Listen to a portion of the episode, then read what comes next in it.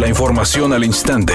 Grupo Radio Alegría presenta ABC Noticias. Información que transforma.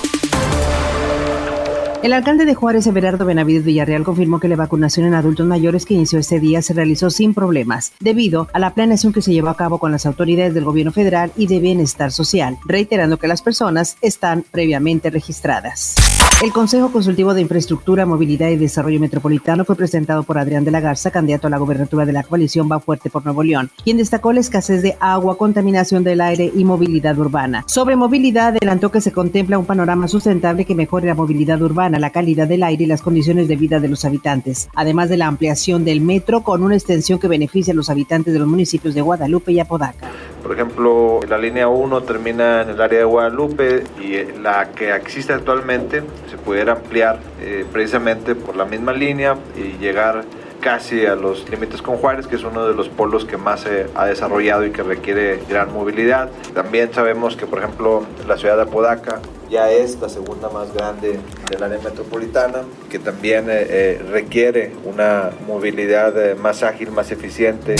A pesar del discurso oficial y los buenos propósitos del Banco de México, la inflación sigue lastimando la economía de la mayoría de las familias mexicanas. De acuerdo al último reporte del INEGI, en la primera quincena de marzo, la inflación fue de 4.12%, la cifra más alta en los últimos dos años. Y esto porque, con el pretexto del coronavirus, los precios de la canasta básica aumentan cada día sin que la Profeco y otras autoridades hagan algo para evitarlo.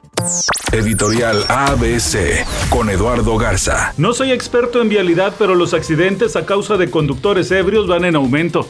Sé que no se pueden hacer antialcohólicas por el tema del COVID-19, pero se debe hacer algo y los expertos sabrán cómo, pero ya es urgente. Hace dos días dos niñas murieron a causa de un borracho al volante. ¿Cuántas muertes más para que puedan actuar las autoridades en prevención y castigo a los conductores en estado de ebriedad?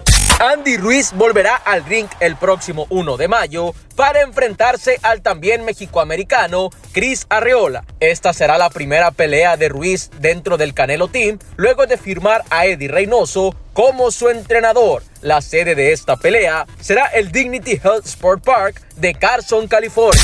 La actriz y cantante Mariana Garza, ex integrante del grupo Timbiriche, los últimos años ha destacado como productora teatral en la Ciudad de México. Por ello, también le tocó padecer los estragos del coronavirus en ese ámbito. Dijo que tiene fe en que el teatro se recuperará y no dudó en empezar a trabajar con todo y pandemia, pues tomó la palabra de las autoridades y presentó un proyecto en el que se requiere poco público. Dijo que así sean tres los que estén en la sala, ella y su equipo harán su mejor trabajo para no dejar morir el teatro.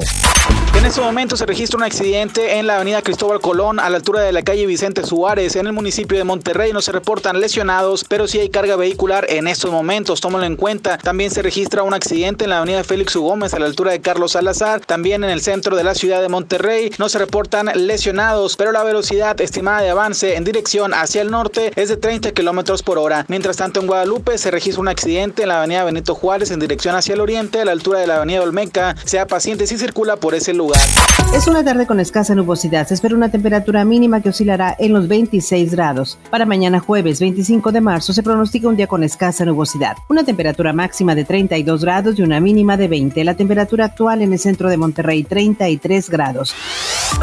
ABC Noticias. Información que transforma.